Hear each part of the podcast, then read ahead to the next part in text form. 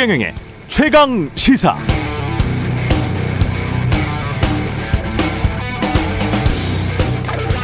도쿄올림픽 남자 양궁 개인전에 출전한 김우진 선수가 대만 선수에게 4대 6으로 패한 뒤 가진 한 언론과의 인터뷰입니다.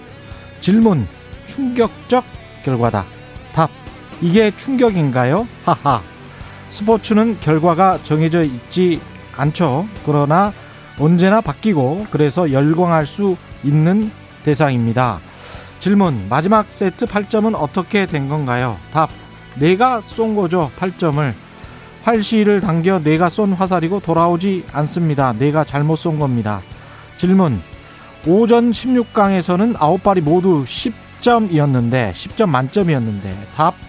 오전에는 경기를 잘한 거고 오후에는 경기를 못한 겁니다. 개인전 아쉽지만 그게 삶입니다. 어떻게 해피엔딩만 있겠습니까? 어떻습니까? 올림픽 양궁 선수들은 화살로 관역만 꿰뚫는 게 아니라 삶의 맥락도 함께 꿰뚫고 있는 것 같죠? 내가 쏜 화살이고 돌아오지 않는다. 오전에는 잘한 거고 오후에는 못한 거다. 아쉽지만 그게 삶이다. 어떻게 해피엔딩만 있겠나? 아, 다시 한번 음미해봐도 정말 좋습니다.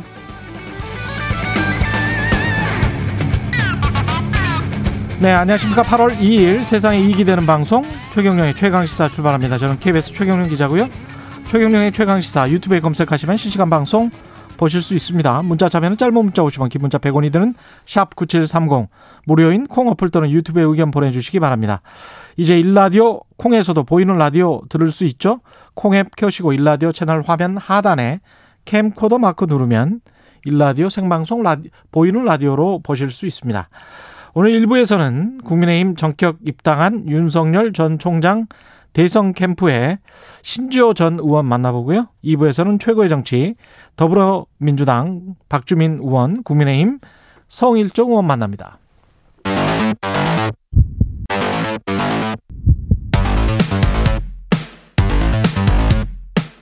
오늘 아침 가장 뜨거운 뉴스 뉴스 unboxing 네, 뉴스 unboxing 시작하겠습니다. 민동기 기자, 김민아 시사평론가 나오셨습니다. 안녕하십니까? 안녕하십니까? 코로나 19로부터 시작하는 아침 25일째 되고 있습니다. 25일째 1,000명대 확진이네요. 네, 네, 어제 0시부터 오후 6시까지 신규 확진자 수가 총 1,034명 증가를 했는데요. 이게 누적으로 따져보니까 20만 명을 넘어선 것으로 집계가 됐습니다. 예. 근데 10만 명, 누적 10만 명을 돌파한 게 지난 3월 25일인데 4개월 만에 이게 두 배로 증가했다는 게 누적 확진자가 음. 그게 조금 예, 좀 우려되는 그런 대목이고요. 그래서 김부겸 국무총리가 현행 거리두기보다 더 강력한 방역 조치를 할 수 있다라고 경고를 했습니다. 이게 왜냐하면 2주 뒤에는 광복절 연휴가 또 있거든요. 그렇죠. 그러다 보니까 여기서 막지 못한다면 더 큰 위기에 직면할 것이고 이번 달부터 본격 진행될 백신 접종에도 걸림돌이 될 수 있다. 이렇게 경고를 하고 있는 그런 상황입니다.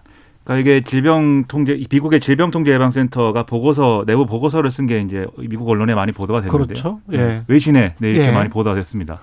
외신에. 예. 국내 신문에도 많이 보도. 그렇죠. 외신은 예. 이제 인용 보도했는데 국내 신문들이.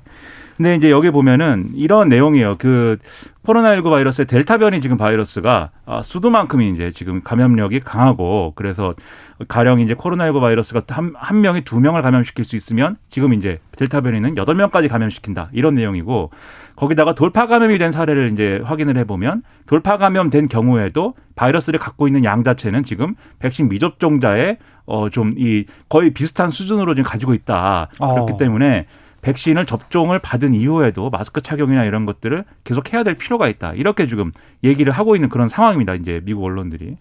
그것을 감안해서 예. 네, 지금 우리 국내 상황을 돌아보면 음. 사실 이제 델타 변이 바이러스가 거의 지금의 유행 상황을 주도하고 있다. 이렇게 판단하고 있는 것이잖아요. 네. 그렇다고 한다면 계속해서 이, 이 천명대를 넘는 이런 확진자가 발생하는 와중에서도 확진자가 더 늘어날 가능성을 지금 뭐 예상할 수밖에 없는 것이기 때문에 계속 거리두기를 강화하는 이런 어떤 여러 가지 정책들이 필요할 텐데 그런 것을 지금 쉽게 결정할 수가 없어서 사실상 상당히 어려운 국면입니다.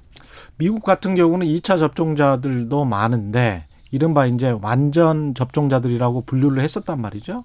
그 완전 접종자들에게도 돌파 감염이 발생했다라는 이야기이기 때문에 우리가 1차 접종 지금 좀 많이 하고 있는 그런 상황에서 조금 예. 조심스러운 게 예. 이제 이렇게 되다 보니까 음. 그 백신 맞아도 소용없는 거 아니냐 이렇게 또 생각하실 분들이 있는데요. 아니고. 그건 예. 아니고 백신 접종이 감염 예방은 물론이고 중증 사망 방지에는 효과가 있다는 효과가 게 전문가들 있다. 의견입니다. 근데 예. 그럼에도 불구하고 델타 변이라든가 변이 바이러스가 계속 등장을 하다 보니까 음. 확산 차단을 위해서 백신 접종을 했더라도 마스크를 써야 된다. 예. 이게 이제 미 CDC의 어떤 그런 권고 사항으로 지금 가고 있는 것 같아요. 내부 보고서인데 그렇습니다. 사실은 이제 한국 언론에서 잘 주목하지 않는 것은 또 다른 과학자들은 그 도대체 갑자기 또 마스크를 다 써야 된다는 그 과학적 개념, 음. 그러니까 임상의 개념은 어디로부터 나온 것이냐 숫자를 대라라고 나오고 있어요. 네. 그래서 이것도 계속 논란은 될 것 같습니다. 한동안 논란은 될 것 같아요. 이게 아직까지는 입증되지는 않았습니다. 또 CDC 미국에서. 전문을 또 읽으셨군요. 아니 CDC에 관한 외신 반박이 기사를, 네, 다른 외신 기사 반박이 또 다른 반박이 또 나오고 네. 있기 때문에 네네. 이것도 CDC 왜냐면 지난해 3월 기억하시겠지만 CDC 자체 홈페이지에서 마스크 안 써도 된다라고 분명히 이야기를 했었어요. 네. 그랬다가 지금 마, 네. 마스크와 관련해서 계속 바뀌고 있잖아요. 음. CDC가 그렇기 때문에 지금 과학자들도 믿지를 않고 있고 음. 거기에서도 논란이 지금 계속되고 있습니다. 그게 이제 다수 의견은 아닌 것 같고 외신을 예. 같이 보면 음. 과학계라는 게 뭐 어떤 사람이 무슨 주장을 하면 나름대로 반론도 있고 뭐 그런 세계 아니겠습니까? 그렇습니다. 과학계는 예. 그런 논쟁할 수 있는데 어떤 방역 정책으로서는 우리가 이제 여전히 이제 마스크 우리는. 착용을 안 할 수는 없는 그렇죠. 상황이고 예. 다만 장기적으로 어쨌든 백신 접종률을 좀 더 이제 올려야 된다라는 주장도 한쪽에서 나오는데 가령 음. 이제 집단 면역이라고 우리가 부르고는 있지만 어쨌든 백신 접종을 70%까지 하고 나면은 어느 정도 그래도 좀 코로나19로부터 우리를 지킬 수 있는 상황이 될 것이다. 음. 이렇게 얘기를 했지만 델타 변이 이후에는 이 백신 접종률도 올려야 된다고 또 주장을 해요. 이 그렇죠. 일부 전문가들이. 네. 그래서 이런 어쨌든 백신 접종이 70%든 90%든 완료가 되고 음. 결국 그 상황까지 이 백신 접종을 무력화시킬 수 있는 정도까지 변이가 일어나지 않게 통제하는 게 이제 지금은 가장 중요하고 그걸 할 수 있다면 사실 우리가 모든 수단을 또 동원할 수 있는 거죠. 음. 다만 그렇게 해야 그 다음에 이제 이후에 코로나19와 함께 살아갈 수 있는 그런 조건이 이제 형성이 되는 거다. 지금은 음. 이제 이런 정도로 우리가 생각하는 게 좋을 것 같습니다. 우리 방역 당국은 초기부터 이제 마스크를 쓰는 게 낫겠다라고 결정을 했었었잖아요. 네. 그래서 제가 역으로 놓고 보자면 백신 접종률만 가지고 지금 전 세계의 확진자와 사망자를 지금 비교를 하고 있는데 역으로 마스크 접종률이라는 것을 우리가 계산을 해낼 수가 있다면 마스크 접종률과 확진자 수, 사망자 수와의 연관관계가 오히려 더 높을 수도 있지 않나. 음. 영국이나 미국의 사례를 보면 그런 것 같아요. 지금 마스크를 굉장히 잘 쓰는 아시아 국가들 같은 경우에 백신 접종이 미국이나 유럽에 비해서는 그렇죠. 처지잖아요. 처지죠. 그런데 사망자랑 확진자 숫자는 특히 동북아시아 중심으로는 훨씬 더 적거든요. 그런 것들을 좀 다른 어떤 요소들도 좀 살펴봐야 될것 음. 같습니다. 여러 가지 요소들이 좀 필요할 것 같아요. 그런 말도 했죠. 마스크가 예. 최고의 백신이다 이런 얘기도 했는데 예. 뭐 당분간은 마스크와 함께 살아야 되는 것 같습니다. 윤석열 후보가 국민의힘에 전격 입당했습니다. 전격 입당을 했고요. 어, 김종인 전 위원장 광화문 사무실을 지난달 31일 찾아가서 50분 동안 조언을 들었다라고 합니다. 음. 김병민 대변인이 분위기가 상당히 좋았다라고 어제 입장, 이제 최근에 입장을 밝혔고요. 그리고 7월 31일 저녁에는 금태섭 전 의원을 또 찾아갔다라고 하는데요. 예. 윤전 총장이 연락을 해서 소주를 곁들여서 식사를 했다. 이렇게 금 전 의원이 밝혔고 예. 윤전 총장을 도울 거냐는 기자들 질문에 금태섭 전 의원은 기분 좋은 만남이었다. 여러 이야기가 오갔다. 이렇게만 답을 했습니다. 그리고 지금 윤 전 총장 쪽에서는요. 음. 어, 옛 그 국민의당 의원들 있지 않습니까? 예. 김관영, 김성식, 최이배 전 의원들에게도 캠프 합류를 제안을 했다라고 하는데 음. 김관영 전 의원 같은 경우에는 어, 국민의힘에 입당을 했기 때문에 예. 자신이 도와주기는 어렵다 이렇게 또 답을 한 그런 상황입니다. 야, 윤 전 총장이 국민의힘에 입당했기 때문에 도와주기 어렵다. 김관영 전 의원 김화정 전 의원 그렇게 얘기를 했다고요. 예, 호남 쪽 인사네요. 예. 그렇죠. 아무래도 국민의힘에 이제 입당을 했기 때문에 그 전까지는 자기는 당 밖에 있으면서 이제 당 밖에 있으면서 그걸로 이제 중도와 호남을 안심을 시키고 대신에 메시지를 보수적으로 내서 음. 보수 보수적인 유권자들에게 어필하려고 했던 것 같은데 이제는 좀 반대로 가려는 움직임이죠. 그래서 몸은 국민의힘에 들어왔으니까 이제 인사라든가 그 다음에 어떤 메시지로 중도 영역을 공략하겠다. 이런 이제 생각인데 사실 근데 이게 예를 들면 중도 영역에 있는 인사를 캠프로 영입한다고 해서 예. 그런 사람들을 막 이렇게 끌어모은다고 해서 중도와 호남의 지지율이 뭐 이렇게 유지가 되거나 이러지 않습니다. 결국 사람들이 보는 건 윤석열 전 총장이 국민의힘에 입당을 했는데 음. 그 입당을 하고 나서 지지율이 좀 올랐거든요. 예. 입당을 하고 나서 거기서 지금 뭘 하겠다는 거냐를 보여주는 게 필요한 거거든요. 음. 근데 이 보여주는 게 가령 이 원래 국민의힘에 내가 잘 녹아들기 위해 가지고 국민의힘의 원래 주장 그리고 원래 있는 사람들에게 잘 보이려고 합니다. 이런 식으로 가면 사실 그러한 기대나 이런 것들이 많이 없어질 것이고 반면 국민의힘을 중도적으로 한번 바꿔보겠습니다라고 자기가 비전을 명확하게 보여줄 수 있다면 그러면 이제 거기에 중도층이 응답을 하는 거죠. 그래서 이 계산을 얼마나 잘 해낼 수 있는 거냐가 좀 관건인데 뭐 모르겠습니다. 잘 해낼 수 있을지는 뭐 지켜봐야 되겠죠. 지금 기존에 나온 인터뷰들을 꼼꼼히 보시면 매일경제 같은 경우에 1시간 정도 넘는 윤석열 전 총장의 인터뷰가 있더라고요. 영상도 7월, 다 공개가 되어 예, 있습니다. 7월 중순에 네. 이런 것들 보시면 잘 참고가 될 것 같아요. 저는 잘 몰랐었는데 윤석열 전 총장에 관해서 1시간 정도 인터뷰를 보고 나서 약간은 이해를 하게 됐습니다. 최근에 예. 여러 뭐 논란이 뭘, 이해를 하게 된 것이죠? 네. 아니 이분의 생각을. 그러니까 아, 생각을. 예, 예. 언론에서는 잘 주목을 안 했는데 뭐 이를테면 SNS에 주말 동안 계속 회자가 됐던 것 중에 하나가 이제 음. 불량식품에 대한 윤전 총장의 그 인터뷰 발언.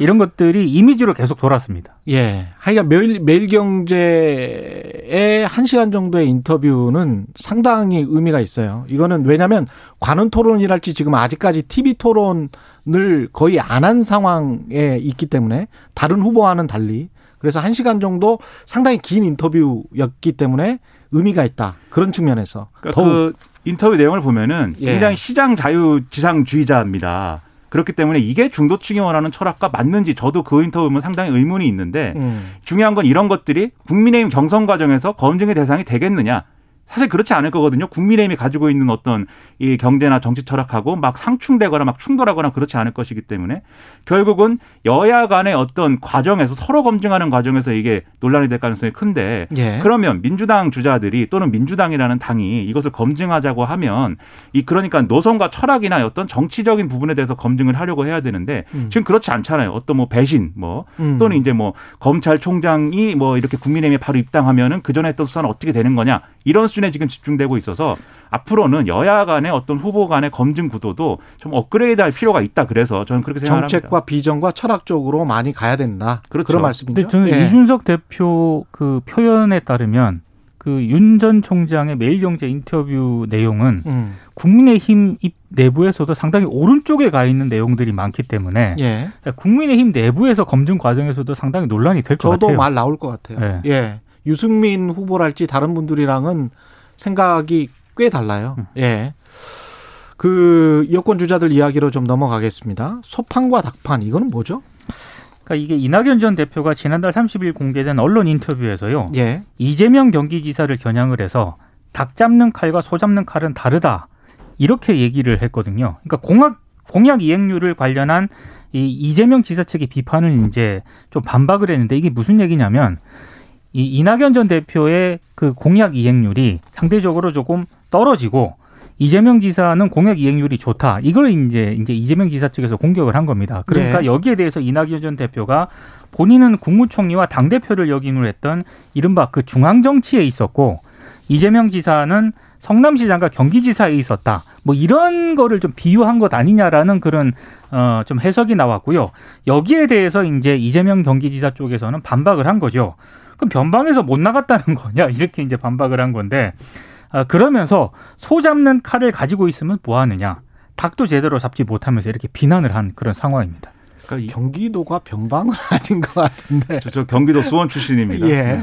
근데 이제 아 이게 예. 사람들이 보기에 어떤 느낌을 주겠느냐 이걸 좀 생각을 해, 하셔야 되는데 예. 를 들면 저하고 최경영 기자가 사석에서 뭐 이런 말싸움을 하고 있다. 그럼 음. 이제 그건 웃기는 얘기겠죠. 예. 근데 지금 이 나라의 장래를 짊어져야 되는 어떤 대권 주자들이 말꼬리 잡기, 말씨름 하고 있는 것 같은 그런 인상이지 않습니까? 소 잡는 칼, 닭 잡는 칼, 뭐 이런 얘기는. 예. 그래서 이게 뭐 당신이 당 대표를 할때 또는 경기도지사를 할 때 무슨 성과가 있느냐 뭐 이런 걸 가지고 검증하겠다는 것도 좋지만 그게 음. 아니고 정권 재창출을 해야 되는 이유를 설명을 해줬으면 좋겠어요. 그러니까 정권 재창출을 해야 되는 이유를 각자가 뭐라고 생각하는지 그리고 자기가 생각하는 정권 재창출의 그림은 뭔지 앞으로 그렇게 해서 어떤 나라를 만들어 나가겠다는 건지 이런 걸 두고 경쟁을 했으면 좋겠는데 모르겠습니다. 이 닭칼 속칼 이 무언 상관입니까? 이게. 그래서 음. 정세균 전 총리가 경선을 소판 닭판으로 변질시키지 말라고 이렇게 얘기를 했는데 예, 소띠로서 굉장히 좀 유감입니다.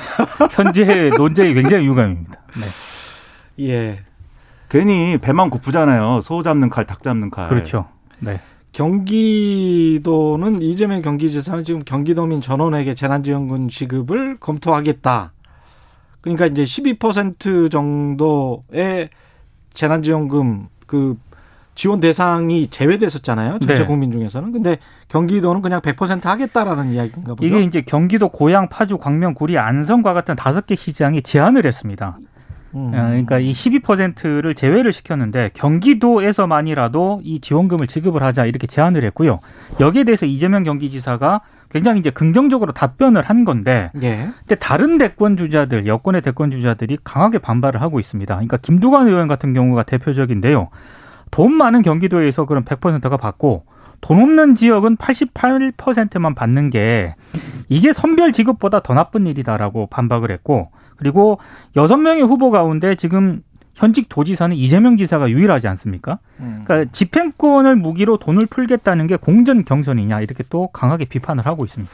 근데 뭐 집행권을 무기로 돈 풀겠냐, 돈을 왜 푸냐 뭐 이런 논리보다는 예. 그건 뭐 이게 일종의 재난지원금이 매표행위다라는 얘기하고 뭐 거의 유사한 논리이기 때문에 그런 주장보다는 지금 어쨌든 더 경기도지사가 이렇게 그냥 결정을 했다라고 하면 경기도지사의 어떤 어 여러 가지 행위로서 평가를 받겠지만 지금은 대권 주자지 않습니까? 그렇죠. 대선 후보로 나온 거잖아요. 그렇죠. 그러면 지금 경기도만 이렇게 지급하는 것에 대해서 그러면 다른 지자체들은 지급할 여력이 없는데 음. 경기도만 이렇게 지급하게 한 것에 대해서 자기의 대권자로서의 비전을 내놔야 되거든요. 그러면 자기가 이 경기도에서는 근거. 그렇죠. 그렇죠. 경기도에서는 그렇죠. 이렇게 지급을 했지만 대통령이 돼서도 전체 지자체를 대상으로 할 수 있는 것인가 그런 걸 설명하는 정치적 맥락을 갖춰가는 그런 주장이 필요한 건데 이건 그냥 나는 할 수 있다라는 걸 직접 직접적으로 보여주는 것은 이제 불과한 그런 퍼포먼스가 될 수가 있어요. 그래서 그 점에서는 신경을 써야 될 것 같고 그리고 경기도 내에서도 사실 이게 음. 각 이제 기초 단체마다 의, 의견이 지금 다르거든요. 예. 지금 예를 들면 제가 출신인 수원이라든가 예. 이런 큰 도시들은 또 반대하는 흐름이 또 형성이 돼 있습니다. 그러다 보면 그러네요. 고양, 파주, 광명, 구리, 안성의 그렇죠. 다섯 개 시장이 건의를 한 거고. 네.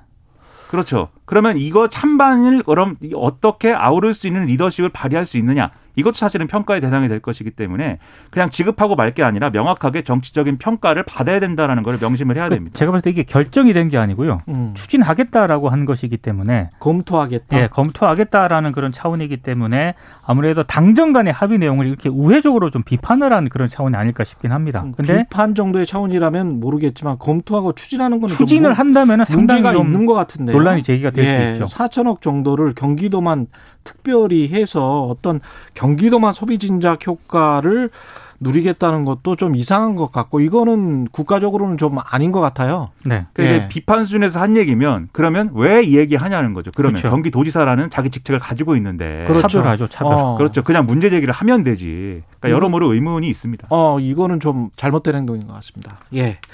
여기까지 하겠습니다. 뉴스 unboxing 민동기 기자 김민아 시사평론가였습니다. 고맙습니다. 고맙습니다. 고맙습니다. KBS 1라디오 최경영의 최강시사 듣고 계신 지금 시각 7시 39분입니다.